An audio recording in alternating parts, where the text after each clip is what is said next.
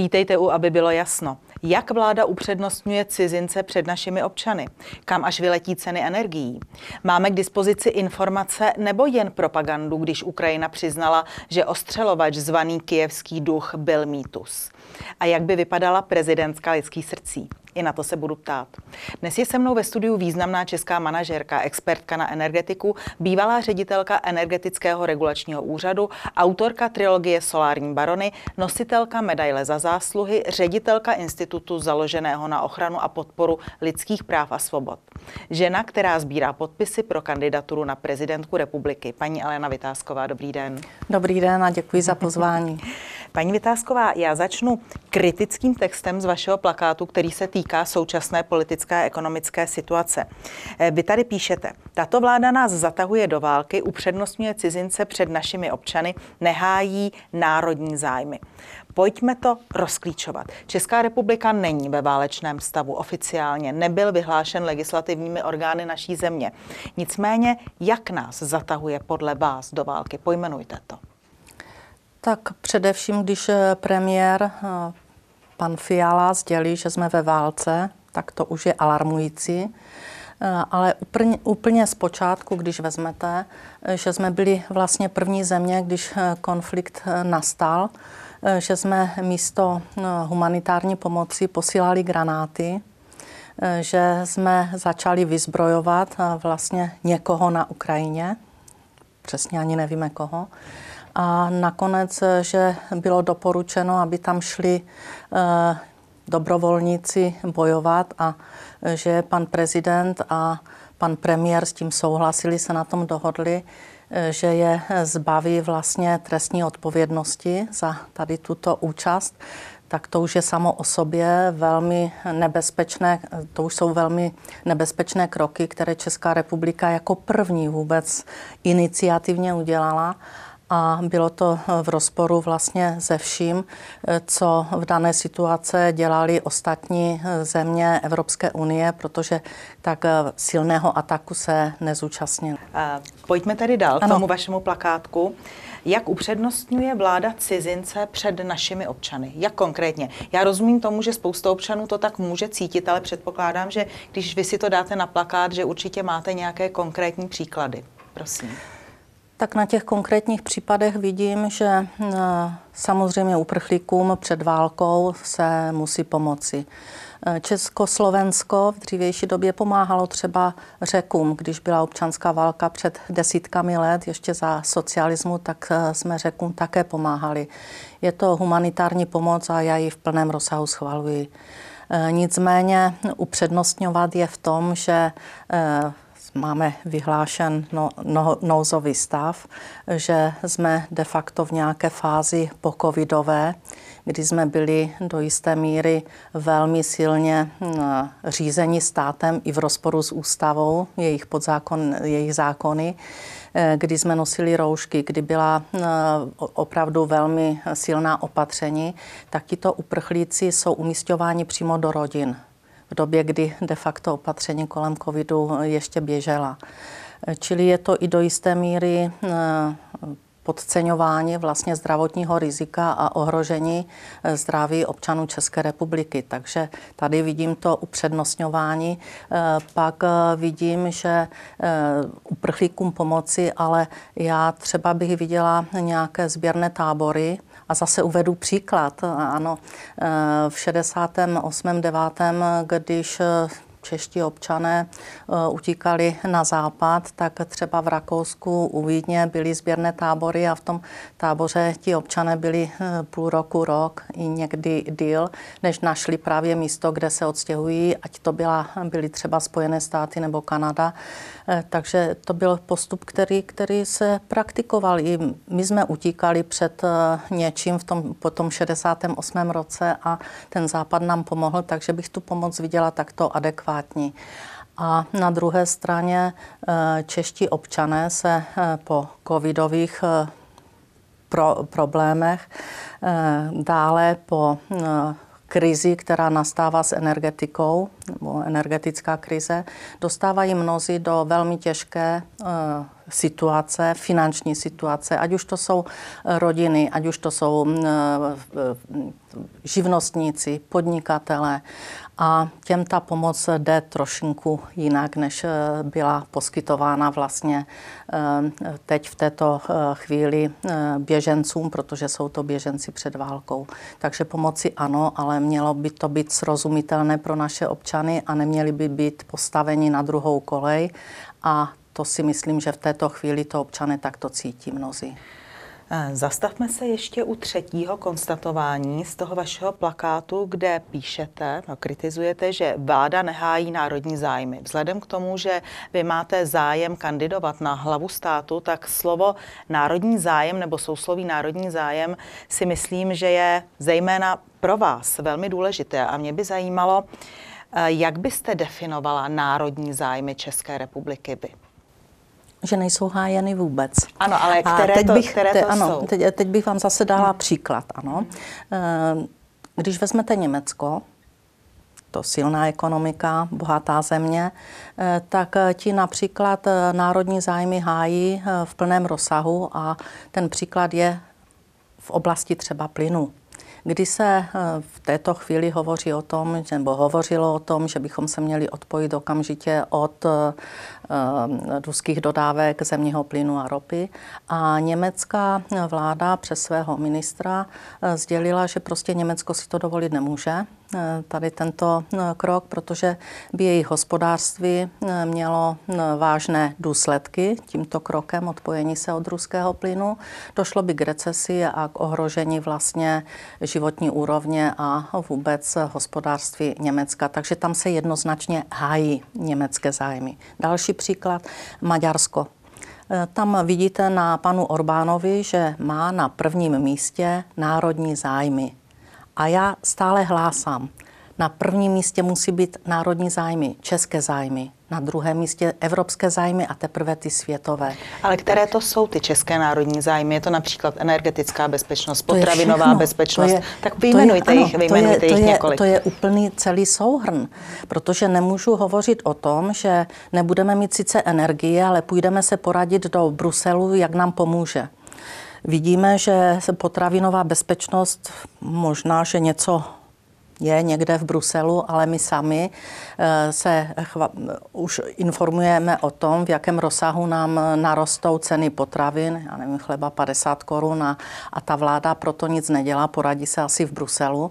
A e, ta vláda není volena Bruselem ta vláda je volená občany České republiky, stále tu platí ústava, Česká ústava a oni jsou zodpovědní svým voličům. Nemůže říct paní Pekarová, jak jsem dostala v nějakém dotazu, že ji lidé nezajímají. Jo? To si myslím, že, eh, že je velmi špatný eh, postoj eh, vlády České republiky, protože na prvním místě musí být naši voliči. A teď k těm energiím.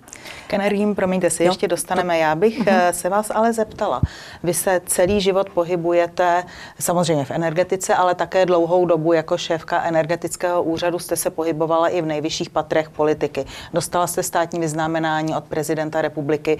Pan prezident o vás hovoří v tom smyslu, že je rád, že uvažujete o kandidatuře na hlavu státu. Vidíte v tuto chvíli v české politice nikoli v politickou stranu, ale osobnost, která by opravdu zastávala české národní zájmy, tak jak je chápete vy?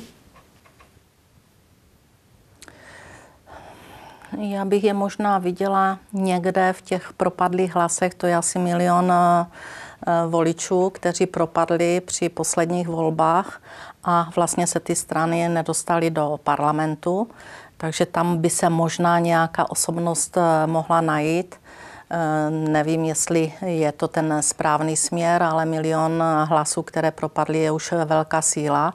Ale v této chvíli v těch, co jsou v parlamentu, strany, které parlamentní strany a jejich představitele, eh, nedokážu si představit, že by někdo tak vehementně hájil zájmy jako pan Orbán a do jisté míry i Poláci hájí své zájmy velmi hlasitě takže si nedokážu představit, že z těch, kteří tam jsou, by to někdo dokázal.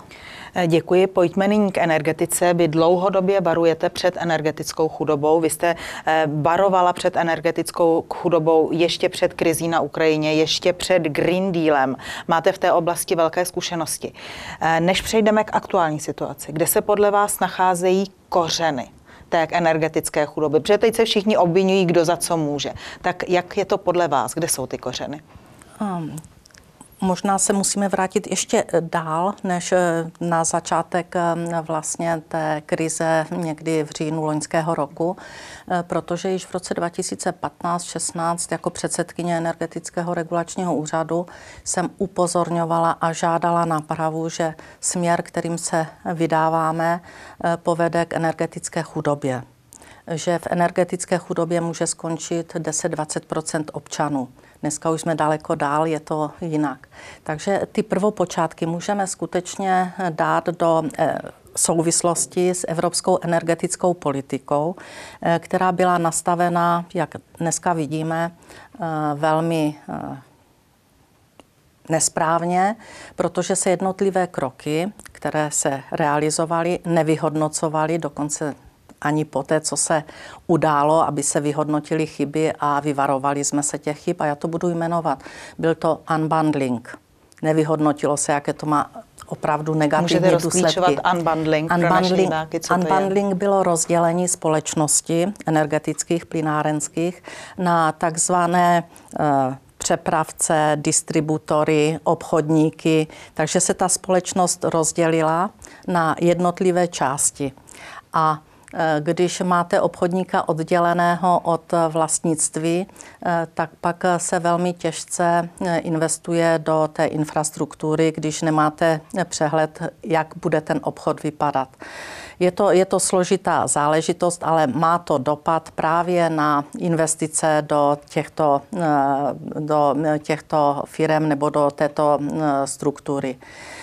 Takže unbundling porozděloval společnosti, rozdrobil je e, s tím, že to bude lepší pro spotřebitele. Nebylo. Všechno zase zaplatil spotřebitel, protože byly to náročné operace v miliardách korun a vše to šlo samozřejmě pak do e, cen pro konečného spotřebitele. Na to navazovala liberalizace trhu, to znamená, že vznikla celá řada, celá skupina obchodníků, dneska jich máme možná i několik set, a ti obchodníci vlastně obchodují energii, která je z jednoho zdroje. Myslíte obchodníci typu Bohemia Energy ano, například? Ano, mm-hmm. plyn, uh, energie elektrická. Takže těch zdrojů není tolik, ale těch obchodníků je hodně. Uh, vznikla burza, kde se začalo obchodovat na burze. Všechno vedlo jenom k tomu, že celý dopad byl pak ve vyšších cenách pro spotřebitele. Nikdy to nebylo, že by ta byla výhoda pro spotřebitele. Z mého pohledu eh, pak eh, nastaly další eh, kroky a to, že šla podpora do jednoho energetického zdroje. Vznikly obnovitelné zdroje. A tyto obnovitelné zdroje začaly dostávat vysokou podporu někde přemrštěnou. V České republice byly zdroje, které měly přemrštěnou podporu, neodpovídala vůbec ani tomu, co e, zákonodárci požadovali. A v té vysoké ceně e, vlastně se diskrimin- toho výkupu, kdy dostávali dotace, se diskriminovaly ty ostatní zdroje. Takže my jsme vytvářeli rovné podmínky jako pro všechny, ale na druhé straně jsme ty tradiční zdroje, jako bylo uhlí, jádro, e, plyn, tak jsme je diskriminovali a dávali jsme dotace tomu jednomu. Čím jsme udělali e, vlastně e, nepřehlednou situaci na trhu a zasáhli jsme do cen takovým způsobem, že jsme je vlastně zdegradovali. Dobře, ale takže a my jsme... Ano, teď, teď, a ta liberalizace eh, vedla k, té, k tomu velkému vzniku těch obchodníků, kteří nakonec skončili tak, eh, skončili eh, u nás a vlastně v, i v ostatních zemích měli tento problém, ale u nás je jeden z největších. A když se takto, pak tu máme emisní povolenky, to byl vyloženě jako takový dobrý obchod, že ze začátku dobrá myšlenka, ale pak z toho byl zase velký biznis, stejně jak u obnovitelných zdrojů dobrá myšlenka, pak obrovský biznis a nic neřeší a málo řešící problém. A když se toto všechno začalo skládat a skládalo se, tak já jsem celou dobu upozorňovala, pojďme, teď vymýšlíme tady toto, udělejme vyhodnocení, kde, co, to, co nám to přineslo a zjistíme, že je to negativní, tak pojďme napravit tu výhybku a, a udělat další krok správným směrem. To se nikdy nechtělo. A e, co se týkalo energetické chudoby, tak v té době už třeba ve Velké Británii a ještě byla v Evropské unii, tak už se o té energetické chudobě hovořilo úplně běžně a hovořilo se o tom, jestli budou vařit nebo heat or eat, jestli budou topit a nebo jíst. Jo? A e, u nás se neudálo zase nic. Ty podklady a informace, které jsem dávala e, politikům, že se musí v tom něco dělat před těmi sedmi lety, tak se neudělalo nic. A to vyvrcholení, když začali padat obchodníci, což bylo loni někdy v tom září, říjnu, e, tak ti obchodníci začali padat e, tím, že spekulovali, že si nenakoupili ten energetický zdroj, protože jim zákony dovolili tyto spekulace a prostě dostali do šílených problémů tisíce lidí u nás. A energetický regulační úřad ty kompetence má a měl, mohl zasáhnout a nezasáhl. A Tito všichni spotřebitelé, kteří spadli vlastně od těch e, svých obchodníků, tak spadli do takzvaného DPI, dodavatele poslední instance. A ten jim měl teď dodávat dodávky ze zákona povinnost. A on jim je dodával, ale samozřejmě, že za jinou cenu. Za vysoké ceny. Za vysoké ceny a mnozí z těch spotřebitelů se vlastně dostali ne do energetické chudoby, ale do energetické bídy. A to je ten přestupní krok k tomu, že ty ceny porostou, budou vysoké a ti lidé eh, se eh, budou muset smířit s tím, že na to nebudou mít, aspoň jim to tak vláda říká, ať si utáhnou opasky, ať si koupí eh, kulicha a ponožky a že to přežijeme, ale už nevnímají ten další dopad, že to není jenom o tom topení a vaření, ale že to je i o průmyslu, že to je o firmách, které spotřebovávají tu energii a plyn. A vysoká cena je pak dostává do e, situace, že nejsou konkurenčně schopní ti, co jsou na třeba mezinárodních trzích, že ztrácí konkurenci, že nejsou schopni konkurovat ani třeba u nás nějakým velkým řetězcům a roztáčí se inflační spirála takovým tempem, že to nebudeme stíhat ani pozorovat. Ano, ale to teď se bavíme o situaci, kdy energie máme. Jejich ceny jsou sice vysoké, ale zatím je máme. Samozřejmě no. už existují případy firm, které kvůli vysokým cenám energií utlumují nebo dokonce zavírají některé výroby. Eh, kam až podle vás se mohou za současné situace ceny vyšplhat? Zatím se bavíme o tom, že energie máme. Ještě se pak dostaneme k tomu, co by se dělo kdyby. Tak už dneska máme nej, jedny z nejvyšších cen energií třeba oproti Slovensku nebo Maďarsku v násobcích. Bavíme se teď třeba o plynu, tak to jsou násobky cen, eh, než mají eh, Maďaři nebo Slováci. Eh, na Slovensku budu brát jenom to nejbližší okolí. Němci taky mají nižší ceny než my protože mají třeba dlouhodobé kontrakty na, na plyn, které my nemáme. Ale eh, ty vysoké ceny u nás eh, jsou způsobeny dvěma eh, faktory. Ten jeden je, že plyn nakupujeme skutečně ruský plyn do posud, ale z Německa za pětinásobnou cenu, než ho nakupují Němci. To je ten první faktor. U elektrické energie, přestože ji ČES vyrábí ve nadbytečném množství, než spotřebujeme, tak se přeprodává přes obchodníky a zase ji nakupujeme přes burzu a přes obchodníky ve vysoké ceně. A na to neuměl, neuměla vláda. My jsme upozorňovali naše pracovní skupina, která v energetice eh, dávala nějaké eh, podklady a žádost, aby se něco, některé kroky mohly napravit, tak na to vláda eh, pana Fialy nereagovala vůbec, přitom ty kroky je možné udělat, tak je udělali. A jaké jsou to kroky? Jak se třeba Začít dostat z... Zastropovat ceny Zastropovat. Zastropovat ceny. Udělat opatření energetický regulační úřad může udělat jednoduchýma vyhláškama opatření. Ehm, já když jsem ještě v dřívější době, nechci se pořád vracet, když já jsem byla na, na úřadě, to ne, ale my jsme třeba udělali indikativní ceny plynu. V té době se nějak začali rozjíždět, že by chtěli asi obchodníci s plynem víc vydělávat, tak jsme udělali indikativní ceny plynu, ale to se musí umět spočítat, že?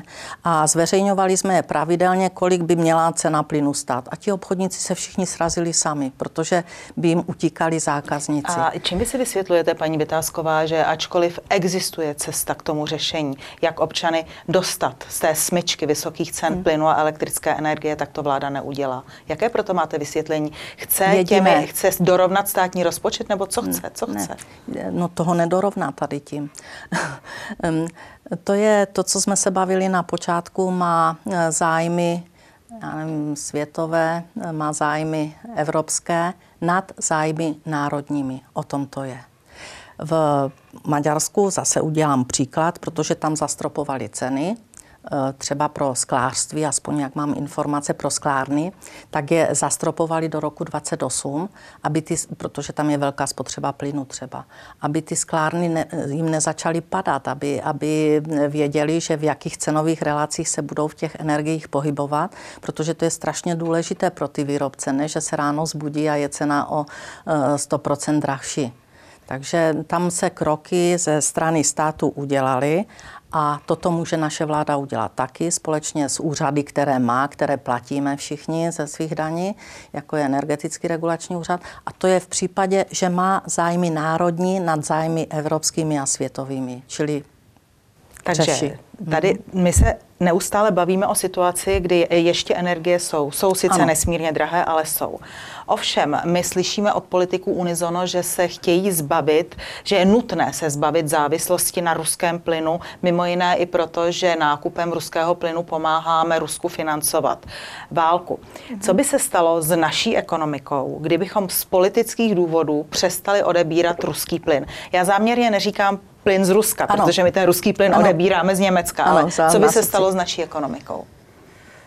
Tak je to nepředstavitelný krach celé ekonomiky. To není jenom ty hrubé ponožky pro občany, kteří nebudou mít teplou vodu, nebudou moc vařit eh, a eh, Ani topit. topit jo. Ani to je, třeba. Čili to je tato uh-huh. skupina. Eh, pak chemický průmysl, ten vyloženě spotřebová obrovské množství zemního plynu. Berte, že spotřeba plynu je zhruba 25%, 30%, tak nějak přes palec pro občany, pro domácnosti a 70% je pro Eh, průmysl. Víte, ale Takže ten průmysl, no. jo, já, takže chemický průmysl, eh, dopravní, protože se používá nějaká složka k výrobě paliv jo, pro mhm. dopravu, eh, máte potravinářství, máte zemědělství, to všechno by mělo neskutečný problém. S tím počítejme, 100 tisíce nezaměstnaných. Co k tomu ještě dodat? Ta a... inflace 30%, tak to je to minimum. A věříte ministru průmyslu Síkelovi, který v neděli ujišťoval občany, eh, že vůbec vypínání plynu pro domácnosti není na stole a že se zásobníky plní? Tak tam se musíme zase podívat na regulační stupně, eh, protože kdyby se začaly snižovat dodávky do České republiky, spotřebováváme 8 až 9 miliard eh, kubíků ročně, eh, tak podle regulačních stupňů se odpojuje nejdřív průmysl, no, pak, pak teprve potravinářství a pak teprve občané. Jo, čili jsme až v posledním, čili občanům se pořád nějak eh, zajišťuje. Ale já si myslím, že pan eh, Sikela, eh, nevím do jaké míry má informace, ale samozřejmě podle regulačních stupňů by občané byli na posledním místě. Teď, co se týká odpojení, nejdřív by šel průmysl, takže by byli doma v těch a byli by bez práce protože když se zastaví fabriky, tak nechodíte do práce. Eh, co se týká naplňování zásobníků, tak eh, nevím, do jaké míry eh, pan Sikela má informace, ale v těch zásobnicích Česká, Česk, Česká republika v této chvíli nemá žádné kapacity, protože ty zásobníky vlastní doposud ještě RVE, které vlastně ty kapacity prodává. Jestli tam mají státní hmotné rezervy, což si myslím, že by měli zajišťovat v této chvíli, chvíli této krize nějaký, nějaký plyn, tak to silně pochybuji, to prostě není pravda, nemůže mít. A pak ten plyn vlastní nějaké struktury a nejsou to české struktury, takže kdyby došlo skutečně k zastavení, tak nevím, jak si vymůžou, že nějaké ty kubíky v tom zásobníku, že by jsme mohli čerpat my. A pan Síkal říkal, že připravují zákon v této souvislosti, tak třeba zákon. Tak, když vezmeme, že eh, Poláci a Bulhaři, eh, tam byly ukončeny dodávky, jestli se nepletu, teď eh, k prvnímu máji, že koncem dubna z Ruska, že se na to připravovali, tak nevím, jak se připravuje naše vláda, kdyby to skutečně nastalo.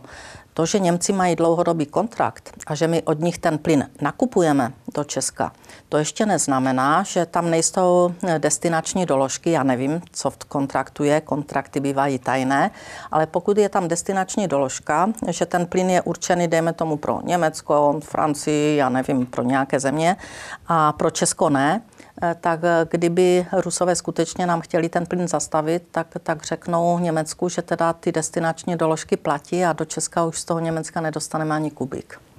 Ehm, podle vašich zkušeností považujete za reálné, aby se Evropská unie jednomyslně shodla na tom, že se odřízne z politických důvodů od ruského plynu? Je to zcela nereálné a je to vlastně další krok k rozpadu Evropské unie, protože se tady na této strategické věci, která je životně důležitá pro každý stát, nedohodne. A ten rozpad Evropské unie vlastně začal již odchodem eh, Británie, protože to už byl první signál k tomu, že eh, Evropská unie eh, má velmi vážné problémy, když se takovýto stát vlastně odloučí. A e, v této chvíli to už, pokud vím, řekl i e, německý e, šéf EONu, jestli se nepletu, abych to nepopletla, tak měl rozhovor a, a ten sdělil, že prostě Evropská unie teď tady touto energetickou krizi spěje k rozpadu. Já vám děkuji. Pokud o energetiku, pojďme ještě krátce ke svobodě slova. Ukrajina v těchto dnech přiznala, že zázračný ostřelovač, nazývaný kijevský duch, který měl údajně sestřelit 40 ruských letadel, neexistuje. Že je to mýtus. Eh, podle vás máme vůbec k dispozici objektivní informace o tom, co se na Ukrajině děje? Tak samozřejmě, že nemáme, protože eh, konflikt, ať je jakýkoliv, tak bychom měli mít informace ze všech stran, abychom si sami mohli udělat obrázek. A v této chvíli, když byly zastaveny dokonce eh, některá média, která byla označena, že jsou já nevím, pro dezinformační, dezinformační, dezinformační mm-hmm. pro Ruska, tak, tak zastavili tyto informace. Samozřejmě, že lidé se dostávají k informacím ještě dalšími kanály, ale e, to, toto není svoboda slova, toto není e, listina práva svobod. To už je, e, až to směřuje do jisté míry k fašismu, když vám začnou, vás, vás začnou omezovat v tom, že nesmíte vědět, nesmíte mluvit, jinak vás Avro a nesmíte mm, prostě mít jiný názor, než vám někdo říká. Takže to už je pak o diktatuře a tu jsme tu zažili, takže my, kteří jsme trošku aspoň pamětníci, nebo to máme od svých předků, takže eh, víme, že to existovalo a měli bychom se vůči tomu bránit, protože eh, dezinformace vždycky používají všichni na všech stranách a pokud my dostáváme jenom jednu část těch informací, tak si těžko můžeme udělat obrázek. Eh, paní Vytázková, boj za svobodu slova je i součástí vašeho případného prezidentského programu. Já, zása, zá, já říkám záměrně případného, protože eh, vy jste deklarovala, že jste připravená ohlásit oficiálně svou kandidaturu, až budete mít schromážděno nikoli v 50 tisíc, ale 100 tisíc podpisů. Kolik už jich máte v tuto chvíli? Málo. To je kolik? Tři tisíce, asi dvěstě. Ale to bylo k prvnímu dubnu, tak možná, že už jich je víc. No a myslíte, že dáte tedy dohromady 100 tisíc podpisů, protože není to úplně jednoduché. Lidé tam musí dávat i určité osobní údaje u toho. Tak máte pravdu, není to jednoduché a víte z jakého důvodu? Lidé se bojí. Kdybyste věděli, protože my jsme teď v terénu a, a víme, jak to probíhá, eh, takže lidé se bojí a pak mi napíšou dopis, já se bojím to podepsat, ale já vás budu volit, jo? to dostanu dopis.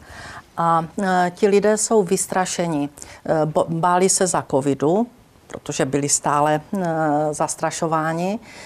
Báli se teď říct cokoliv, protože mohou být trestně stíháni a, a mohou být zavřeni na tři roky, takže oni se bojí.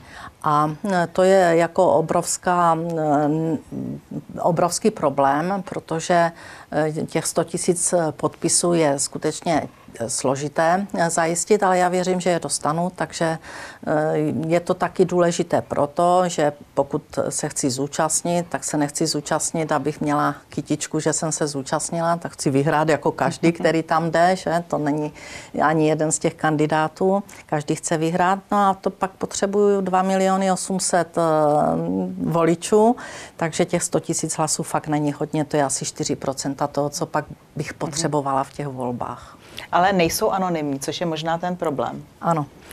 Eh, poslední dotaz. Vy ve svých prezidentských novinách, které mimochodem tady už, už, jste, je, už jste je přinesla, takže je vidět, že to opravdu myslíte vážně, tak píšete. Já budu vaše prezidentka, prezidentka našeho lidu, prezidentka vašich srdcí. Co si pod tím máme představit?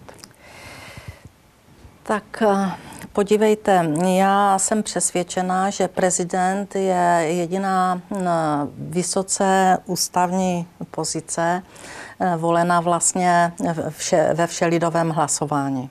Čili má největší zodpovědnost ne k politikům, ale k občanům.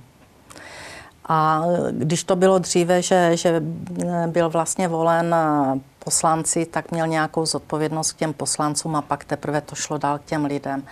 A já jsem přesvědčena, že lidé potřebují mít eh, obranu a ochranu právě u prezidenta, kterého si volí. A já to vidím v tom, že prezident by neměl připustit zákony, které jsou v rozporu s veřejným zájmem. Já uvedu třeba ten poslední pandemický. Jo, dávám to jako příklad, ale těch zákonů je celá řada. Některé třeba pan prezident, ať už to byl eh, Václav Klaus nebo um, pan eh, Miloš Zeman, nepodepsali. Ale k tomu je třeba udělat širokou rozpravu a informovat ty občany, proč jsem to nepodepsal. Takže všechny zákony, které jsou v rozporu s veřejným zájmem, ten prezident pro ochranu svých občanů nesmí podepsat a musím říct proč. To je taková, jako e, si myslím, že je to ústavní a e, je to v souladu s ústavou. Takže to je pro tu ochranu těch e, občanů. A abych byla v jejich srdcích, tak si myslím, že se musíme mít vzájemně rádi, že si musím těch občanů vážit ne protože mě zvolili, ale že je mám ráda, že, že, že chci, aby si tu žili dobře. Občané nechtějí moc. Oni skutečně chtějí eh, mít eh, slušné zacházení, chtějí mít eh, bydlení, chtějí mít normální přístup k energiím, ne aby museli chodit se žebračenkou a čekat na to, jestli jim někdo na tu energii dá. Takže to srdce, neříkám na dlani, ale skoro až na dlani, eh, by měl mít každý, kdo je eh, volen přímou volbou a měl by se těm občanům také pak spovídat, proč eh, pro ně dělá to nebo ono a nemělo by to být nikdy v rozporu s jejich zájmem. Protože ještě závěrem teda, mnohdy se zákony dělají pro tuneláře a šmejdy, ale nikoli pro lidi a já bych to chtěla pohlídat. Já vám děkuji, že jste přišla. Naschledanou. Děkuji pěkně za pozvání. Naschledanou.